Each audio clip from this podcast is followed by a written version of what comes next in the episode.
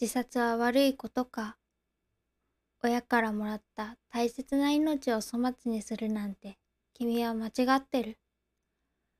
首吊りによる自殺は失敗に終わったものの ICU に運ばれ数日間意識を失い一月ほどの入院生活を余儀なくされた僕は職を失うことになりました。その際に面談することになった産業医に出会い頭に冒頭の言葉を浴びせられました。自殺は悪いこと。頭では分かっていても、その精神科医の言葉は僕の心に少しもしみ入ることはありませんでした。自殺はどうして悪いことなんですか？今度は僕がこの問いに答える番になりました。僕はあの医師のようにだけはなりたくない。そう思って何度も投げかけられるこの質問に次のように答えることにしています。1自殺は社会的に悪い行いであることは間違いないが、それは問題ではない。自殺は悪いことか。この問いに対する答えは、社会的に悪いことであることは間違いないです。だけど重要なのは、自殺が社会的に悪いことであることは、僕たちにとってはどうでもいいということの方です。順に説明していきますね。2自殺はどうして悪いことなのか。まずは自殺はなぜ悪いことなのかについて見ていく必要があります。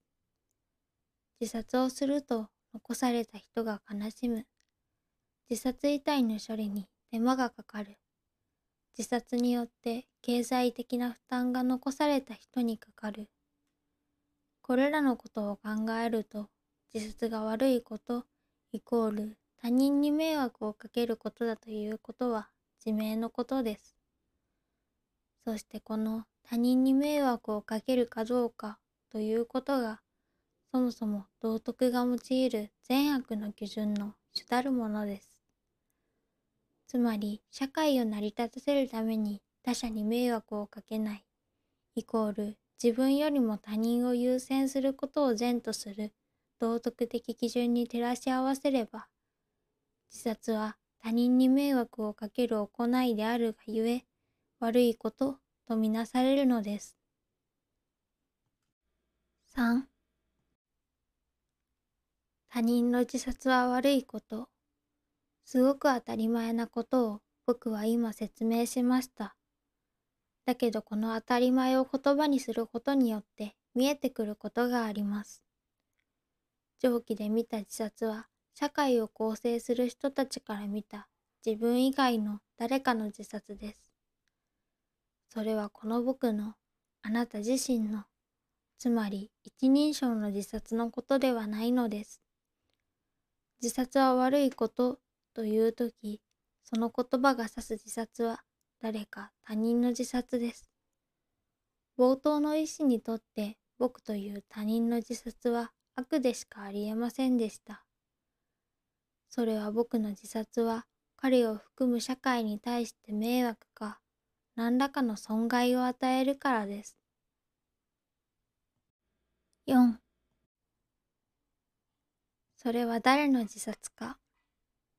しかし重要なのはそもそも僕が問いたかったのはこの僕の自殺についてのことだったはずです。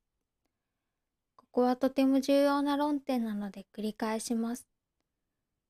自殺について語るとき、それが自分以外の誰かのものなのか、それとも自分自身、つまり一人称の自殺のことなのかで答えが全く異なってくるのです。5問いがすり替えられるとき、ではなぜ僕たちは自分の自殺について考えていたとき、なぜだか誰かの自殺について考えてしまうことになるのでしょうか。それは世の中には自殺についての道徳的議論ばかりが溢れているからです。ネットを調べれば道徳的な話の訴状に載せられてしまった後の自殺についての話ばかりがヒットします。だから知らず知らずのうち、自分の自殺について調べていたはずが、誰かの自殺、イコール道徳的議論、イコール自殺は悪いことかどうかについて考えてしまっているという本末転倒が起こってしまうのです。ちょうど冷蔵庫にヨーグルトを取りに行ったはずが目に入ったプリンを手に取ってしまったようなものですね。6問いたての誤りどうしても答えが出てこないときそもそもの問いたて自体が間違っているということは、哲学的探求でもよくあることです。死にたい人が自殺は悪いことかを問うとき、それは往々にして、その問いたて自体が誤っています。自殺が世の中的に悪いかどうかは、僕たちにとってはどうでもいい。つまり、あなたが問うべきは、その問いではない。というのが答えです。僕たちは善悪に反する考えを持つから自殺したいわけではありません。僕たちのこの衝動は実は社会的善悪とは全く関係のないところにあるからです。7僕たちの本当の問いは何か？では僕たちが持っていたそもそもの問いは何でしょうか？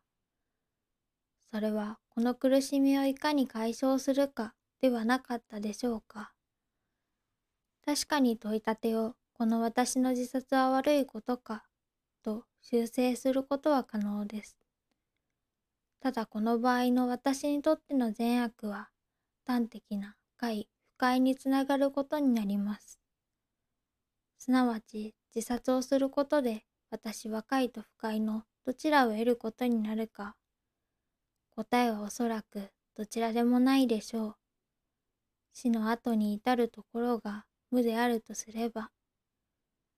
そしてこの快を得るか不快を得るかの選択肢もまた、突き詰めれば今抱えている不快、イコール苦しみをどう取り除くかという問いに還元されるのです。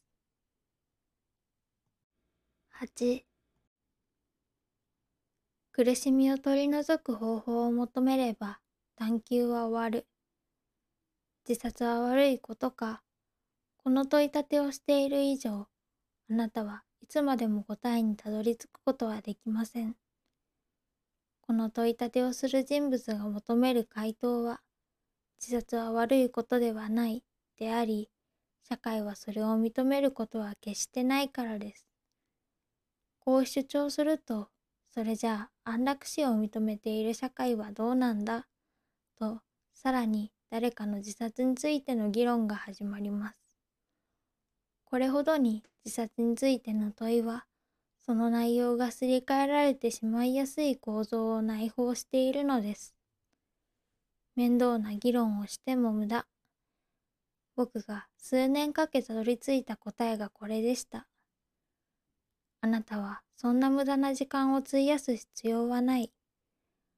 あなたに必要な本当の問いについての回答を求めれば、その探求はすぐにでも終わらせることができるのです。9この事実に気づかず罪を犯す専門家たち。あなたが死にたいと打ち明けたとき、それに道徳的判断を加えてくる人物は、すべてあなたの迷いを助長する存在です。たとえそれが資格や専門職とされる権限を持った人物であろうと。実際に僕はあの医師に投げかけられた言葉により、数年間の歳月を問うべきではない問いのために費やすことになりました。あなたはそういった専門家やネットの情報をかいくぐり、あなたが問うべき本当の問いを見失うことなく、その回答を求め続けなければなりません。10最後に、この事実に気がつけば答えにたどり着くことはそう難しくありません。死にたさの問題はマジックショーのようなものです。それは種や仕掛けによって複雑化され、幻想のように仕立てられます。だけどトリックさえ見破れば、呆れるほど単純な仕組みで僕たちを騙しているだけです。種がわかれば驚くほど簡単に仕掛けがわかり答えが見つかる。その答えはもうあなたのそばにいくらでも転がっています。あとはあなたがそれをつかもうとするか騙され続けることを選ぶかそのどちらかしかありません。